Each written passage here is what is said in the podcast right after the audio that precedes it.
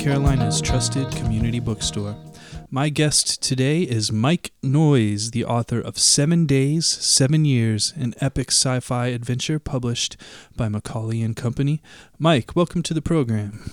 Uh, hi, thank you. Yeah, it's an honor to have you here. And Mike, for our listeners, many of whom are booksellers, I want to state that you and I used to work together many years ago at Borders in San Francisco's Union Square.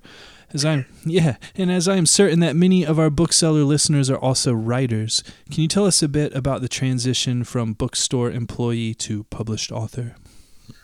Um, my my story is a long one because I actually started writing this book uh, in college back in the late '90s. Mm, nice. and um, I, it took me about four years to write like the first draft of the book, and then another four years to do like a second draft of the book.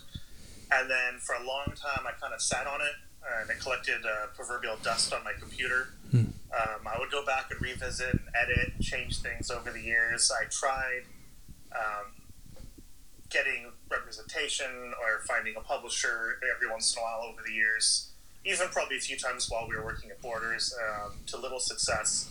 Um, and then I got to the point where I realized that if I wanted to get this book out there, I probably need to uh, self-publish or some variation of that. Hmm. And I was fortunate that a friend of mine from college, uh, Chip Macaulay, uh, was in the process of kind of starting his own uh, kind of self little like mini publishing uh, company, um, the Macaulay, uh, and um, and so he worked with me on editing the book and getting it ready for publication and dealing with uh, Amazon on the uh, uh, getting it ready for for everything that's on the technical end because I'm terrible at that stuff. Hmm. And so he's he's been super su- supportive in this uh, this whole process, and now here we are with me having a book in the world for people to read, which is pretty exciting. Excellent. Thank you, Mike. And um, also, before we talk about your book, I want to talk about podcasting for a moment. I'm about to moderate a panel on podcasting at the American Booksellers Association's Winter Institute in Baltimore. So we may have some folks who are interested in this topic. Uh, can you tell us about your podcasts? Oh, sure. Uh, some shameless plugs. Love it. uh, I do. I do two podcasts. As um, one semi regularly called the Spirit Guides.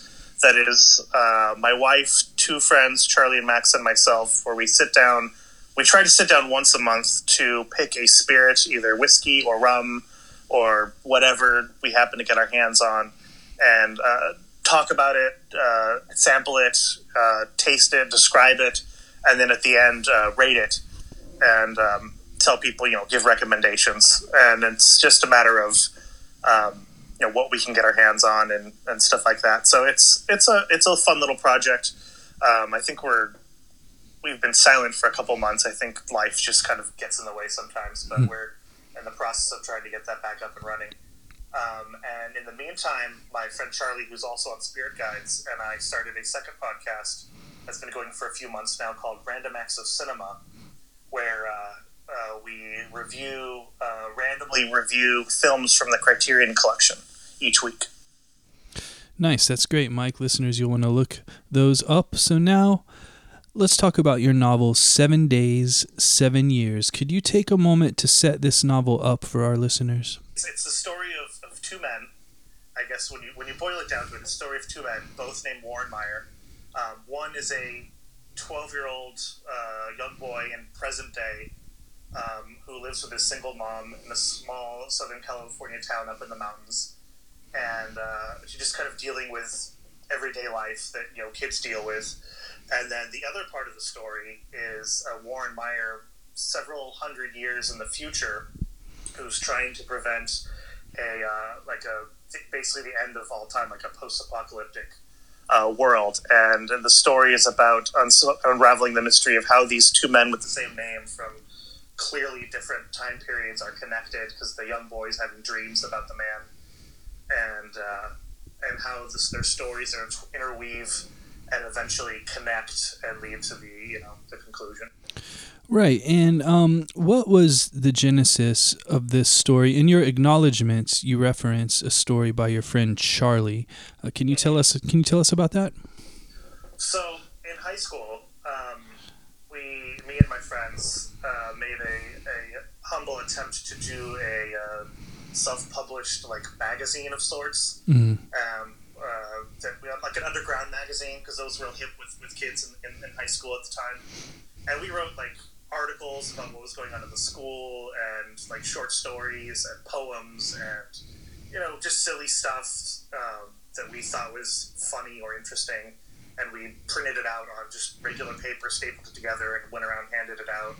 I think most copies of the first issue got confiscated before anyone could actually read it. Mm. um, but in that first issue he wrote uh, like a one or two page short story that kind of was the humble beginnings of this.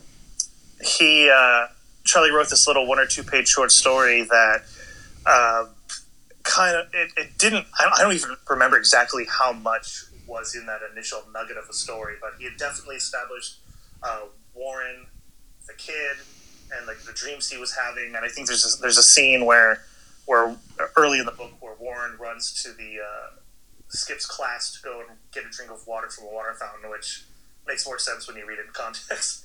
And um, I don't know, there was something about those two pages that he wrote that really stuck with me. And so a few years later, I uh, when I was looking for something new to, to write, and I'd been, I'd been thinking about that and kind of developing a story in my head of I thought where I thought it could go. And so I called him and said, "Hey, do you care if I, I run with this?" And he was like, "Go for it," because he wasn't going to do anything with it. And so it just, I just started writing, and it just kind of flowed out of me and became the story that it is. Excellent, thanks. And um, next, Mike, I want to ask you about the song by the Cowboy Junkies that you quote at the beginning of your novel. Uh, can you tell us about the importance of that song? Uh, I was at the time I, when I started writing this. I was a huge Cowboy Junkies fan, still am, and um, the, I don't know. I just the song always just really grabbed me, and uh, I just loved the music and the lyrics were always I think just kind of like spooky and interesting. And as I was writing, um, it kind of in some weird ways helped me kind of like guide the story. Like it's there's no like direct connection between the song in the uh, in the story of, of, of the book, but there was just little elements that I was as I was writing I would pull from the song, and so uh, when I was getting uh, closer to actually thinking about actually publishing this, I emailed the band to, to see if it would be okay to include the lyrics of the song in the book, and, and they gave me that permission, which was, was very exciting. And so I was able to include that in the book, and it, it was just it was you know it was part of a, I guess just part of the inspiration for for building the story, and so I just wanted to give people kind of that that background going in.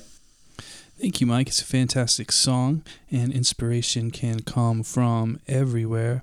Uh, listeners, we're going to take a break for a word from our sponsors, and then I will be right back with Mike Noyes. The Bookin' Podcast is sponsored by Libro FM Audiobooks. Libro FM lets you purchase audiobooks directly from your favorite local bookstore, Quail Ridge Books. You can pick from more than 100,000 audiobooks, including New York Times bestsellers and recommendations from booksellers around the country. With Libro.fm, you'll get the same audiobooks at the same price as the largest audiobook company out there. You know the name but you'll be part of a much different story, one that supports community. Listeners of Bookin' can get a three month audiobook membership for the price of one.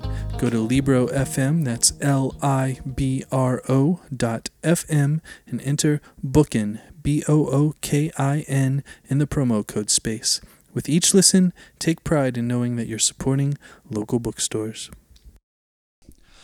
I'm back with Mike Noyes, author of Seven Days, Seven Years, the epic science fiction adventure published by Macaulay and Company. Mike, I want to jump back into the previous question I just asked about the Cowboy Junkies and continue along the lines of musical references. I'm wondering about Chapter 3, Houses of the Holy. Uh, was this an intentional Zeppelin reference, being that the chapter deals with the ocean? Um, y- yes. Um, I, I think the reason I think I called it Houses of the Holy, um, A, I'm a big, again, a big fan of that song, and so it was an easy choice. But I mean, there are the elements of the chapter where um, both characters wind up in a church, Hmm. even though it's not like the biggest part of the chapter. Mhm. Um, I think it was just it was just something that connected both of their stories, and so it seemed like a, a, a fun nod to a great band. Great, thank you. And um, now I want to talk about setting for a moment, specifically as it pertains to the weather. Uh, in the first section of the first chapter alone, I count the words cold, chill, frostbite, freezing, cold, cold, arctic, frozen. Uh, why was it important to accentuate the starkness of the cold in such a way? I, I think, I mean, and I think you know that that, that connects to both both stories. Mm-hmm. Um, and and Warren, young Warren's story, um, you know, it starts in winter when there's there's snow on the ground and. Uh, you know, he's like tra- tramping through the snow to get to school, and then for Meyer, the the adult in the future, he's traveling across a, a tundra to you know go on his quest that he believes he's going to use to, save the world. But that kind of weather is very at odds with with man. It's it's its own conflict in a way. Mm. It's you know it's not easy for people to exist in that kind of cold weather, and so I think it added a level of like urgency and danger to the story, kind of right off the bat, even beyond the external, the other external uh, uh, dangers. Well, with young Warren dealing with the bullies and adult Warren dealing with the the soldiers that are chasing him, to throw them in such a, a dangerous like atmosphere and, and, weather conditions just adds another layer to what they're they're dealing with, and it just seemed like a cool. Uh, not to use as a pun. um, uh, way to, to start the book. Yeah, thanks, Mike. And next, I want to ask you about the deliverer and the ascension. This, to me, was one of the more fascinating aspects of this novel. Can you tell us a little bit about the deliverer and the ascension? But I, I had a I had a, a religious upbringing. I, I grew up um, in the Catholic Church with my parents and grandparents, and then at a very young age realized that that stuff wasn't for me. Mm-hmm. Um, but you know the, the the iconography and like imagery of it stuck with me and so a lot of that plays very heavily into the story. Like uh, the Rosary mm-hmm. is, is a very important part of the arc of the story, and uh, and the kind of the mystery of it. Because in the future, the kind of Catholic religion, as we understand it today, has kind of gone to the wayside. Mm-hmm. And so when when Walt Meyer gets his hands on Rosary, he doesn't know what it is or what it means, and um, and I just I think all of that stuff, uh, the, the mystery of it, is what kind of drove me forward in writing the story and figuring out who these characters were and uh, how it all tied together. I hope that answers the question. yeah, it was. And speaking of getting um, your hands on something and not knowing what it means, you do a lot of things with technology uh, in this novel. Um, specifically, things that are sort of um, primitive to us now seem to be um, the technology that's, that are highlighted in your novel. Can you tell us why you chose to do this? Yeah. Um, as I was trying to establish like what this future world was, mm-hmm. um, I was trying to you know figure, kind of try to create, give people an idea of like where society was as a whole, even though we don't see very much of it. Mm-hmm. And so I, I kind of was going in this. Um, you know post-apocalyptic like you know we've gone so far into the future we've gone back a little mm-hmm. even though there are still some like you know like guns are kind of like like laser guns in a way so there is still some future technology mm-hmm. and, and, you know some like future technology has survived but we, they've also kind of regressed and so you know like the like the pocket watch was is you know important to him and even like i think in the book like that that is kind of old technology as well um, I just I was just trying to create this weird, strange, like future where you know the past and present have kind of collided into one another. I think basically is what I was going for. Excellent, thanks, Mike. And um, Mike, besides being an author, you are also a filmmaker. Can you talk to us about the influence film and filmmaking has had on your writing? Um, yeah, definitely. Um, I you know because I initially when I initially started writing in high school. I was writing short stories, and you know that eventually led to writing longer pieces like this novel.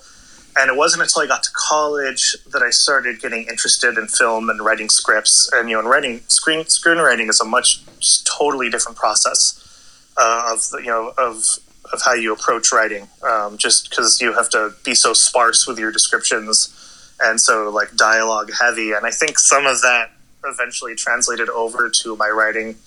Um, because I know I know like my my books can be very dialogue heavy at times because I feel like the character connection, the dialogue is what drives the story forward more than anything, mm-hmm. and I really like you know those moments, and so I think that definitely helped uh, shape some of those ideas.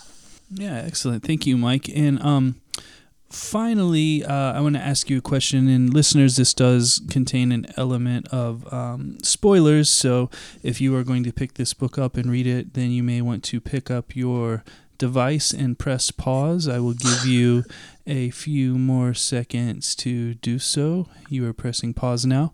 Okay, um, Mike, you rewrote one of the scenes of this novel. Um, seven years, seven days after publication. Can you tell us what this was and why you chose to do it? Uh, yeah. So, like I said, when I first started writing this book, I was in college. So I was in my, you know, late teens, early twenties when I was writing this. And uh, there's a character. There's a there's a part in the book where adult uh, Meyer winds up on uh, basically a slave ship out in the ocean, and I, you know, quick pretty quickly wanted to establish the captain of that ship as just a horrible like guy.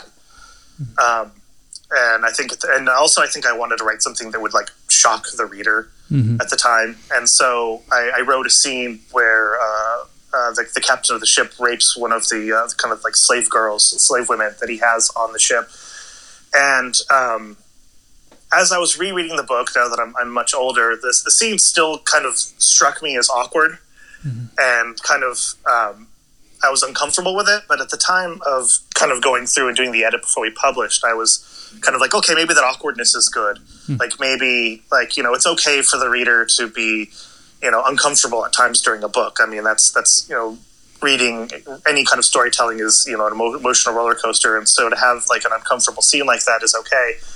Um, and so I let it. I, I, kind of I toned the scene down a little bit from what I had originally wrote written, and then went ahead with publishing.